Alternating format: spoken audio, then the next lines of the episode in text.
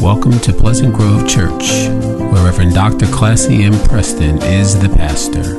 A place where the Word of God impacts and transforms your life.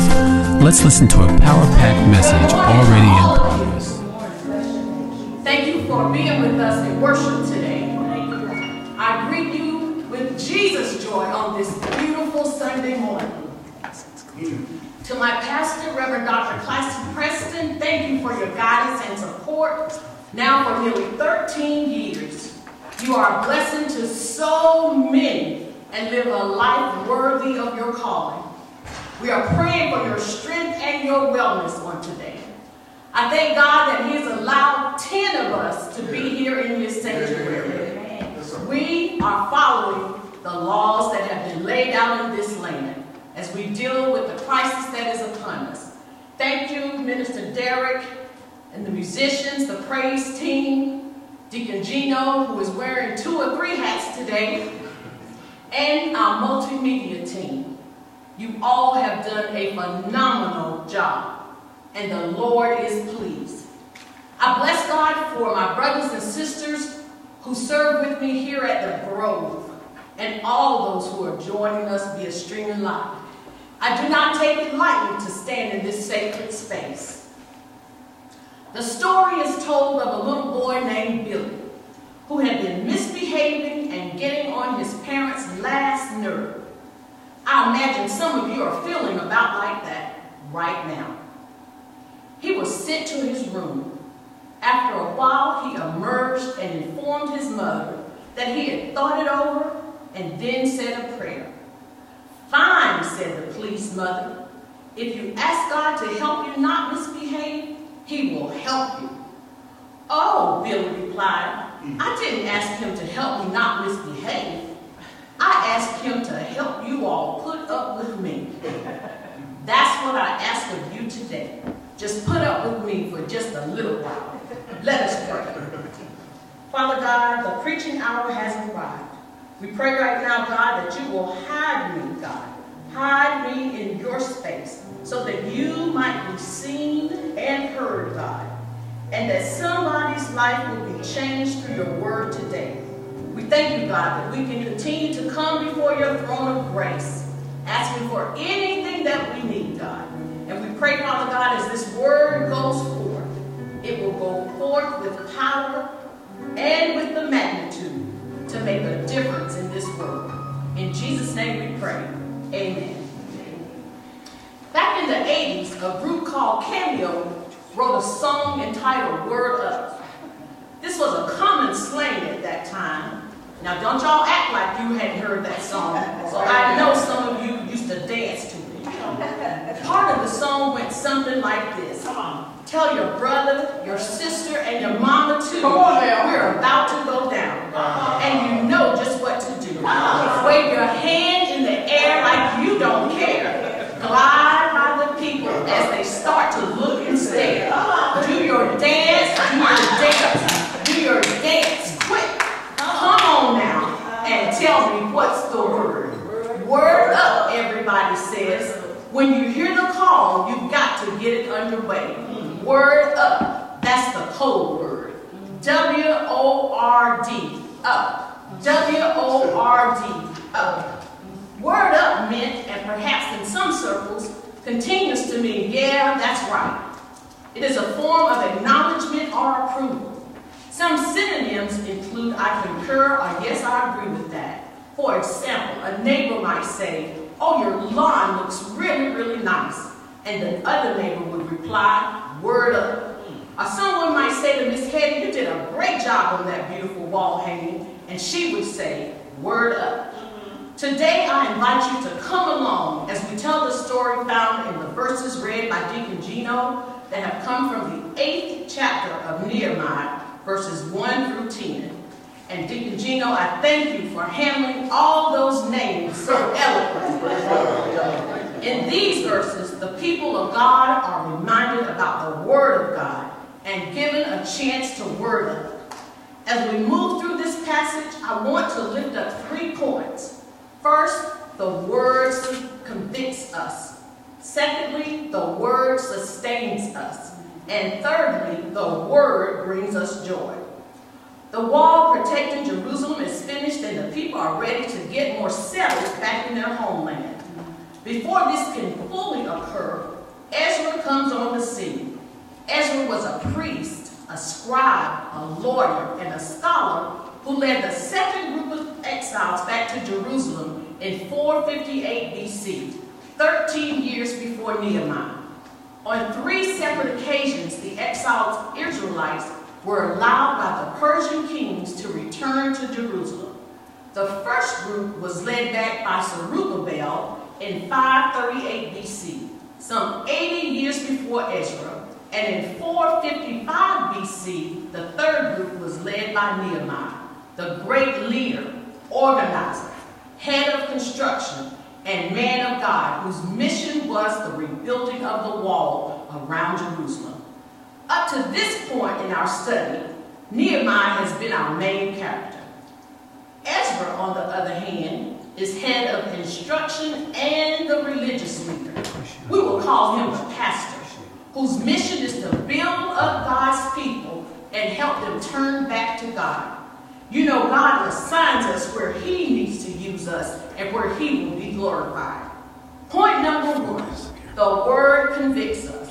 While Ezra was still captive, God prepared his heart to seek the word of the Lord, to live it and to teach others, for he knew the word would convict the Israelites of their sin. You see, God allowed Ezra's time of captivity to be used for his glory. Even after the wall was miraculously completed in 52 days, the people were still broken. You know, we need to remember that it's wonderful to do the work for the Lord, but it's much more important to spend time with the Lord, especially studying His Word. I'm talking to myself. Both Nehemiah and Ezra recognized the need for God's chosen people to return to God's Word and get in right relationship with Him. Sin had led the Israelites into exile for some 70 years, but the Lord brought them out.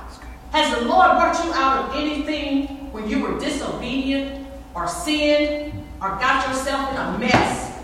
Maybe you strayed back into some of your old habits or started hanging with the wrong crowd. Perhaps you're caught up in drugs or adultery or alcohol. God beckons you to return to Him and He will welcome you back just as He did with the Israelites as the Word convicts them in this text. It is now the seventh month, the beginning of a new year, a holy month full of feasts. First, the Feast of Trumpets was celebrated the first day of the month, wherein the Israelites were to express joy and thanksgiving to God. Second, they were to observe the Day of Atonement, which celebrate the removal of sin from the people and the nation. And thirdly, the Feast of Tabernacles which lasted seven days and was established to signify God's protection and guidance in the desert, and celebrated Israel's renewed commitment to God and trust in his guidance and protection. A full month of feast for God's people. Although out of bondage in Babylon, and it's time to celebrate what God has already done, they were still captive by the enemy and were living sinful lives. They had not been keeping God's laws. They had intermarried with foreigners who now occupied the land, and they even claimed to worship God, big G O D, and pagan gods. Now you know you cannot serve God and another God at the same time. For no man can serve two masters. Either he loves the one and hates the other, or he will hold to the one and despise the other. Mm-hmm. You might say the Israelites were out of order. Ezra came on the scene just in time to help his people get back on track. Right at the beginning of a new year, they had a chance to make some New Year's resolutions. Are you keeping those resolutions you made in January? Everybody needs water. So this was the perfect place together to be watered by the word of God as the people gathered at the water gate. Can you imagine 50,000 people gathered to hear the word of God? Ezra was told to bring the book of the laws of Moses, the first five books in the Bible and read to God's people who had strayed spiritually and disconnected from their true and living God. These five books, Genesis, Exodus, Leviticus, Numbers, and Deuteronomy, also known as the Pentateuch, would remind the people of some really important facts. In Genesis, they would be reminded that God created them, the world, and everything in it, and they were set apart to worship Him. In Exodus, they were reminded of the records of events of Israel's deliverance from Egypt and their establishment and development as a nation. In Leviticus, it served as a handbook for the priests and Levites, outlining all their duties in worship, and it also served as a guidebook for them to live holy. Numbers would tell them the story of how their ancestors prepared to enter the promised land, how they sinned and how they were punished, and how they tried again and again. In Deuteronomy, they were reminded of what God had done and how he encouraged them to rededicate their lives to him. God spoke to the Israelites through his word just as he speaks to us. Sometimes we, just like the children of Israel, need to be reminded of who God is, what he has done, how much he loves us, and how he saved us. How can you know these things about our God? What he is like, what he expects, his will for our lives, and how you should live. It is only through the Word of God. We have got to know some Word to live the Word. The only way you can get to know our true and living God is through the Word. We forget the Word, its truths, and its promises, just as the Israelites did. For some six hours, Ezra read to the people and they worshiped. Nowadays, in worship service, we start shuffling our feet approaching the 90 minute mark. The people stood up with respect and for the authority of God's word, just as we do here at Pleasant Grove and in many other churches. Ezra stood high on the platform so all could see him. Standing with him in the crowd were other priests, his associate ministers, you might say, ensuring the people understood the word and its importance. You see, the pastor, even in this day and time, needs some help from other associates for encouragement and to ensure that we, the people, get a full understanding of God's holy word and we know how to live. Many of the Israelites did not understand the Hebrew language as they had been exposed to the Aramaic language while captives in Babylon. As God would have it, each of the priests who stood with Ezra had names with special meanings. Some of them were Mattithiah, a gift of Jehovah, Uriah, Jehovah is my light, Zechariah, Jehovah remembers. Jehovah is one of the most important names for God in the Old Testament, and it simply means He is. Yes. God was in the midst, even through the names of the men that were in the crowd of the Israelites. God's word must go forth and be clear if we are to live as God expects. I now understand why Pastor Preston continually encourages us to be in study and get into the Word. Amen. We must study to show ourselves approved by God, and we must know and understand His standards. The people knew they had sinned, and God's Word served to convict them of their sins. As the Word was preached, the Spirit of God moved upon them they began to forget about themselves, released their agendas, and submitted themselves totally back to God. They raised their hands in Yodah, the form of worship which includes extending your hands vigorously and in complete surrender to Almighty God. Simultaneously, they shouted, Amen, Amen, confirming their beliefs in the Word of God, and they bowed, a form of worship known as a rock which means to kneel or bow before the Lord God. Their hearts were ready to return to God. Every now and then, we too get out of order, and we are convicted by what is preached as the word goes forth, and we worship as the Israelites did. Sometimes we even say things such as, Pastor was preaching to me today, or she stepped all over my feet. We know when we're out of order. Hebrews 4 and 12 says this about the Word of God, and I like how it is stated in the Message Bible. God means what He says. What He says goes. His powerful word is sharp as a surgeon's scalpel, cutting through everything without doubt or defense, laying us open to listen and obey. Nothing and no one is impervious to God's word. We can't get away from it no matter what. When you know the word of God or have known the word of God, you can rejoice as you remember where God has brought you from, how he saved you, and how he will keep you in perfect peace if you keep your mind focused on him. Dr. Stephen Lawson with One Passion Ministry says this, one of the great proofs that the Bible is really God's inspired word is its unique ability to convict men and women of their sins. The Word of God possesses divine power to convict human hearts, exposing sin and revealing one's true need for God's grace. To convict refers to the judicial act of indicting one who has broken the law with a plan towards sentencing them. The idea of conviction pictures a courtroom scene in which the guilty are accused before a judge and justly condemned.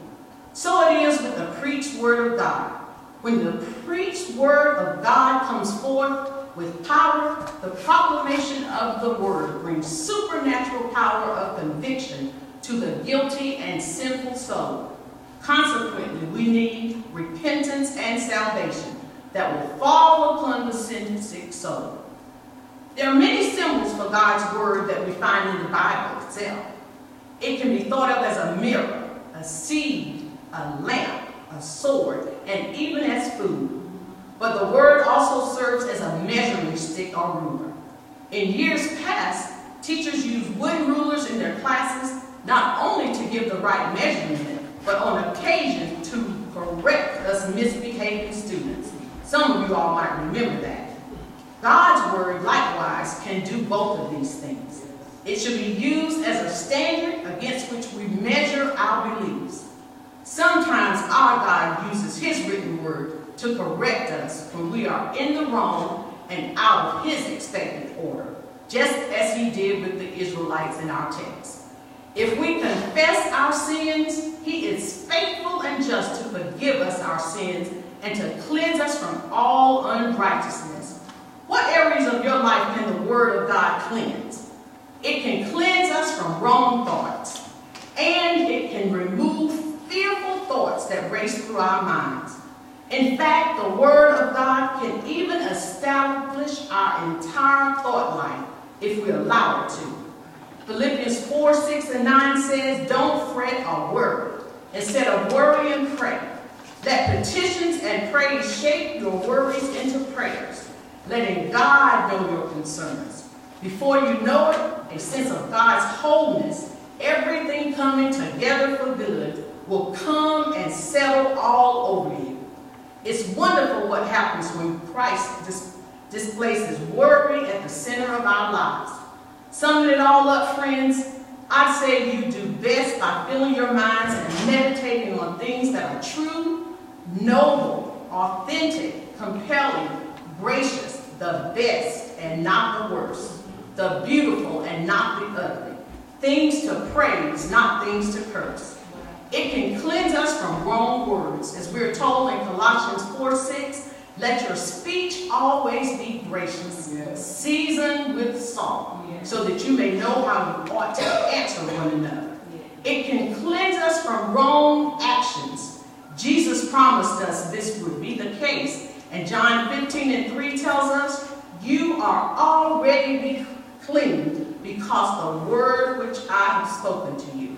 Let me say that again. You are already clean because of the word which I have spoken to you. The word can clean us up. When convicted of sin by the word of God, you will be driven to repentance and ask for forgiveness just as the Israelites did. You will follow Christ and people around you will start to get a little uncomfortable, especially when they've chosen to remain in their sinful ways. They will talk about you, ridicule you, and try to trip you up, just like Tobiah and Sanballat did throughout the book of Nehemiah. Stand firm, my brothers and sisters, and remember, we serve a God who is in control of all things and wants us to be convicted by his holy word and live a life pleasing only unto him, not man. God's word convicts us. Point number two, the word sustains us. The preaching and teaching continued by Ezra, and the people began to weep, for they were grieved by their sinfulness. Sometimes when God finally gets our attention, we weep as we realize how sinful we have been and how God has been so good to us in spite of ourselves. Yes, yes. The word of God pricked the hearts of his people, and they recognized that he has sustained them and kept them in Babylon, and he was sustaining them even back in their homeland. God has a way of getting our attention and helping us remember. He is sustaining us right now in the midst of COVID-19, which causes, is caused by the coronavirus. God is not pleased with us. I believe that the Lord is using this virus to show us that it is time to get back to Him yes, and yes. make Him top priority. Yes. There isn't a human being alive on this planet who isn't acquainted with the troubles caused by coronavirus. Right. Like most times of difficulty, this one arrived unexpectedly. Yes. It may remain indefinitely, and the sorrowful memories it will produce will take deep, deep roots in our minds. It is no wonder then why Jesus' promise in John 16 and 33 should also take root in the minds and hearts of so many Christians, especially now. In this world you will have trouble, but take heart. I have overcome the world. These are Jesus' final words of reassurance comfort and encouragement to his disciples before his betrayal, arrest, and crucifixion. These same words offer the same reassurance, comfort, and encouragement even today.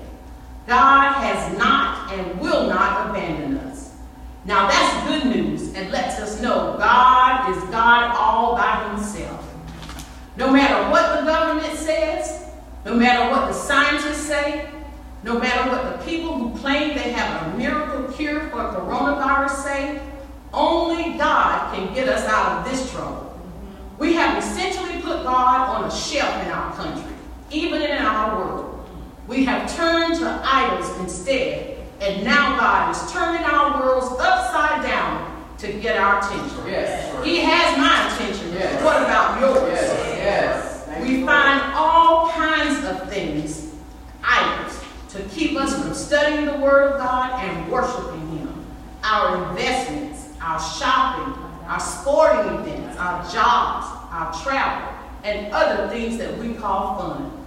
God is not pleased with us, and He has shaken us to the core as stocks have plummeted, malls are closed, all major sporting events are shut down, Many are working from home, and many have no jobs at all. And yes, travel has been suspended in many parts of the world. But we must remember Matthew 6 and 33 Seek ye first the kingdom of God and all his righteousness, and all these things will be given to you. Therefore, don't worry about tomorrow, for tomorrow will worry about itself. It is time to put God back first in our lives. He must be our top priority. We must live a life that is pleasing to Him, serve Him, and obey His word. God must, must have first place. Then He will sustain us. Point number three the word brings us joy. In spite of all the trouble we face, James 1 says, and again coming from the Message Bible, consider it a sheer gift. Imagine coronavirus being a gift, our pure joy, friends, when tests and challenges come to you from all sides. You know that under pressure, your faith life is forced into the open and shows its true colors. So don't try to get out of anything too soon. Let it do its work so you become mature and well developed, not deficient in any way. If you don't know what you're doing or you don't know how to pray, I tell you it's a praying time. And God loves to help. Pray and then pray some more. Ask boldly, believing without a second thought that He will answer your prayer in His time. Yes. There are lessons in all trials to help us grow in our relationship with Christ. Even in this day and time, as we see the death tolls from coronavirus continue to escalate, when we have to stay sheltered in our homes, there are some positives that coronavirus is having in our lives. Can you imagine that? We have some family time wherein we can spend some time in prayer and study of the God's Word. Some of us have not had much family time for years. We are talking to each other. Even our politicians are talking to one another. We have slowed down enough to focus on some things in the house that need repair. And we get to use this great technology that God has provided, just to name a few. Tough times teach us perseverance, bring us closer to God, and challenge us to live out our Christian duty. If you know anything about praying, it's time to pray and get right with God.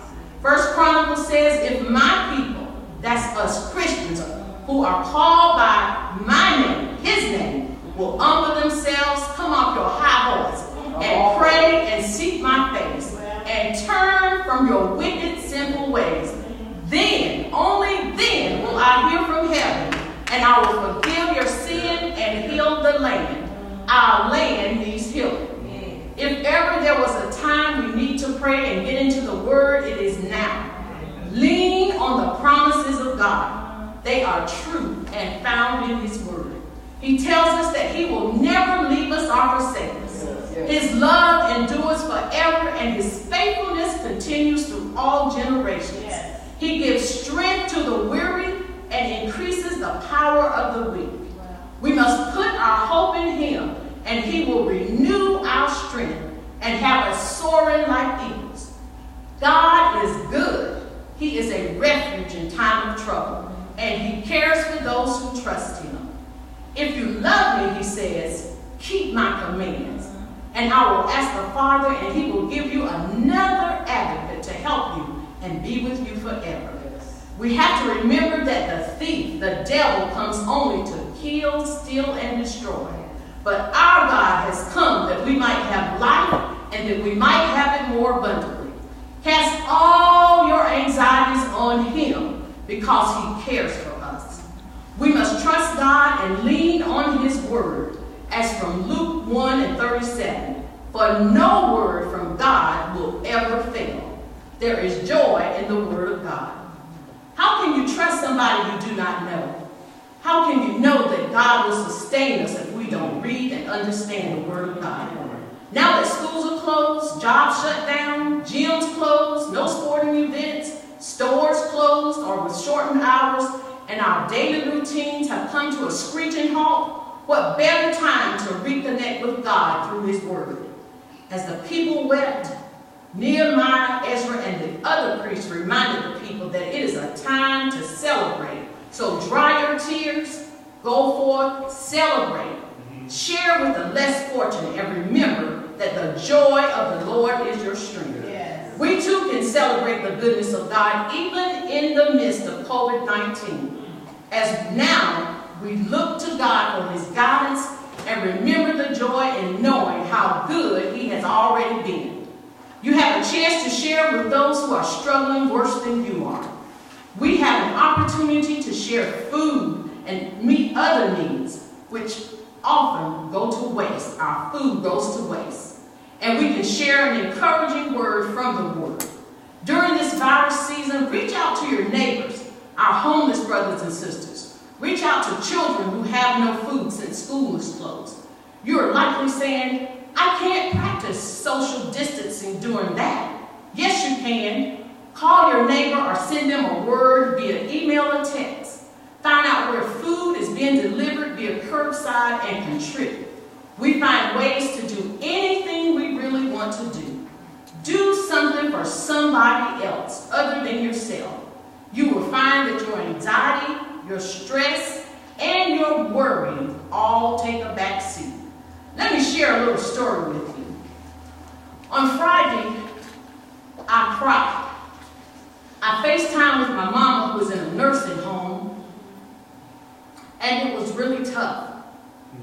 She looked to be doing very, very well, but this is the first time we've gone this long without an in-person visit. Her mind was mostly clear, but she kept asking, when are you coming to see me? When are you coming to see me? It broke my heart to hear her, hear her ask me that repeatedly. But even on Friday, I was able to pull myself together and remember how God has blessed and sustained her for nearly 87 years. I recall how she and my daddy raised me and my sister, and our needs were always met. I, re I recall how we didn't have a whole lot of money, but we had a lot of love in our home. And I remembered how my parents prayed for us and instilled the word of God in us. I thank God for the caretakers who were coming in day and night to take care of Mama and all the other clients. Oh, what joy filled my soul.